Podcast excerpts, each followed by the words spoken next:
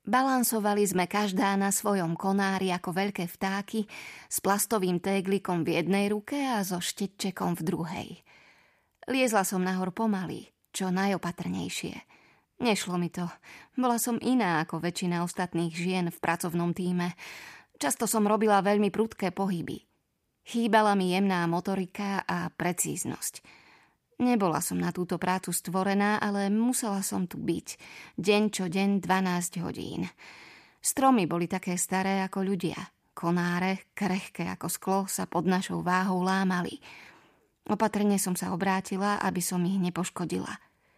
Položila som pravú nohu na vetvu o kúsok vyššie a opatrne som vytiahla za ňou ľavú nohu. Konečne som si našla pevnejšiu polohu na prácu. Nepohodlnú, ale stabilnú. Odtiaľto som dočiahla aj na kvety na koncoch konárov. Plastová nádobka bola plná zlatého prášku. Starostlivo ho navážili a rozdelili na začiatku pracovného dňa, presne rovnako pre každú. Snažila som sa jemne preniesť neviditeľné množstvo z nádobky na rozkvitnuté stromy. Každý kvietok bolo treba opeliť štečekom zo slepačích pierok, zo sliepok vyšľachtených práve na tento účel – Pierka z umelých vlákien neboli také vhodné. Testovali ich znova a znova. Mali sme na to dosť času, keďže v mojom okrese tradícia ručného opeľovania siahala viac ako 100 rokov do minulosti. Včely zmizli už v 80. rokoch 20. storočia, dlho pred kolapsom. Zahubili ich chemické postreky. O niekoľko rokov neskôr, keď už pesticídy prestali používať, sa včely vrátili, no vtedy sa už opeľovalo ručne – Výsledok bol lepší, aj keď bolo na to treba neuveriteľne veľa ľudí, veľa rúk. A potom, keď nastal kolaps, mal môj okres konkurenčnú výhodu. Vyplatilo sa nám, že sme boli najväčším znečisťovateľom. Pokiaľ išlo o znečisťovanie, naša krajina sa ocitla na prvých priečkach svetového rebríčka a preto sme sa stali poprednou krajinou aj v ručnom opeľovaní. Záchrana paradoxom. Natiahla som sa čo najďalej, no aj tak som nedočiahla na najvyšší kvet. Už som sa takmer vzdala, no vedela som, že ma za to môžu potrestať. A tak som skúsila ešte raz. Ak sme minuli peľ rýchlo, znížili nám mzdu. A zrazili nám, aj keď sme minuli málo. Výsledok našej práce nebolo vidieť. Keď sme na konci dňa zliezli zo stromov, náš denný výkon ukazovali iba krížiky nakreslené červenou kriedou na kmeňoch – ideálne až 40 krížikov každý deň. Až keď prišla jeseň, bolo zjavné, kde sa odviedla dobrá práca. Vtedy sme už však zväčša zabudli, kto opeľoval ktorý strom. Dnes ma pridelili do sadu číslo 748. Koľko ich bolo? To som nevedela. Moja skupina bola jednou zo stoviek. V béžových pracovných šatách sme vyzerali všetky rovnako, podobne ako stromy a tak blízko jedna druhej ako kvety. Nikdy sami, vždy v húfe, hore v korunách stromov, alebo keď sme kráčali popri vyjazdených koľajach z jedného sadu do druhého. Iba medzi stenami svojich bytíkov sme mohli byť sami. Pár krátkých hodín denne. Inak sa život odohrával tu, vonku. V tichu. Počas práce sme sa nesmeli rozprávať. Bolo iba počuť, ako sa opatrne presúvame z konára na konár. Občas sa ozvalo tiché zakašľanie, sem tam zívnutie a šúchanie rovnošiat o kmene. A zavše zvuk, ktorý sme všetky znenávideli. Prasknutie konára, v najhoršom prípade odlomenie. Zlomený konár znamenal menej ovocia a ďalší dôvod na zníženie mzdy. Inak bolo počuť iba vietor – Preháňal sa medzi haluzím, čechral kvety, prečesával trávu. Fúkalo z juhu, od lesa. V porovnaní s bielo rozkvitnutými ovocnými stromami, na ktorých ešte nevypučalo lístie, les vyzeral tmavý a divoký, ale už o niekoľko týždňov sa zmení na bujnú zelenú stenu. Nikdy sme tam nechodievali, nemali sme tam čo robiť.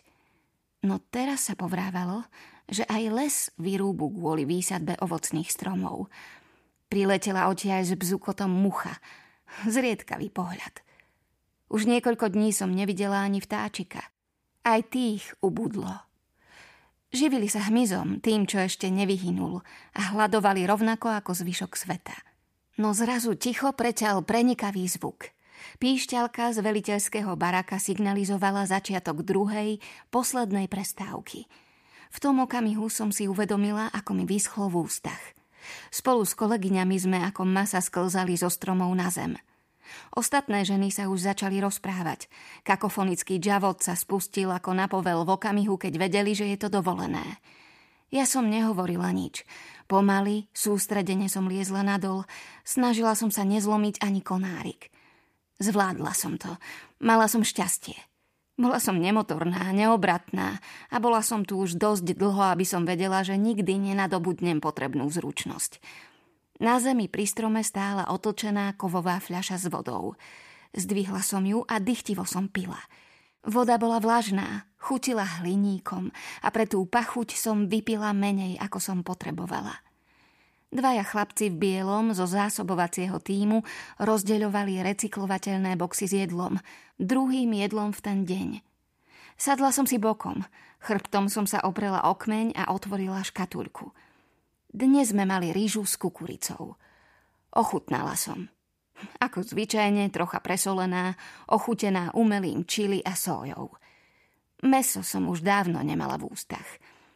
Pestovanie krmovín si vyžadovalo priveľa vzácnej pôdy a veľká časť tradičných krmovín si vyžadovala opeľovanie. Krmoviny neboli hodné našej namáhavej ručnej práce. Škatulka bola prázdna. Ani som sa nenasítila. Zdvihla som sa a odniesla som ju do zberného koša. Potom som chvíľu cvičila na mieste. Nohy som mala unavené, stuhnuté zostátia na strome v nepohodlných pózach. Brnelo mi v nich, nevedela som telo udržať v pokoji. Nepomáhalo to. Poobzerala som sa. Nikto z vedenia nedával pozor. Bleskovo som si ľahla. Potrebovala som si vystrieť boľavý chrbát. Na okamih som zavrela oči. Pokúšala som sa nevnímať hlasy ostatných žien. Radšej som sa sústreďovala na to, ako intenzita vravy stúpa a klesá. Odkiaľ sa v nich berie tá potreba hovoriť jedna cez druhú. Začali s tým už ako mladé dievčatá, hodina za hodinou skupinových rozhovorov. Téma bola vždy najmenším spoločným menovateľom. Nikdy sa nešlo naozaj do hĺbky. Možno iba vtedy, ak tá, o ktorej sa hovorilo, nebola prítomná. Ja som dávala prednosť rozhovoru medzi štyrmi očami. A rovnako rada som bola sama so sebou. V práci často to druhé. A doma som mala Juana, manžela. Nie, že by sme viedli nejaké dlhé rozhovory. Rozhovory nás nespájali. Juana zaujímalo, čo bolo tu a teraz. Stál oboma nohami na zemi. Nehnal sa za vedomosťami alebo vyššími métami. No v jeho náručí som nachádzala pokoj. A mali sme Vejvena, trojročného synčeka. Mohli sme sa zhovárať o ňom. Práve vtedy, keď ma trkotanie žien takmer ukolísalo do spánku, z ničoho nič stíchlo. Ženy zmlkli. Posadila som sa. Ostatné z týmu upierali oči na cestu. Popri koľajach k nám prichádzal sprievod – Nemali viac ako 8 rokov. Viacerých z nich som poznala z Vejvenovej školy. Všetky v rovnakých pracovných šatách, tých istých syntetických béžových rovnošatách ako my. A blížili sa k nám tak rýchlo, ako im to krátke nôžky dovoľovali.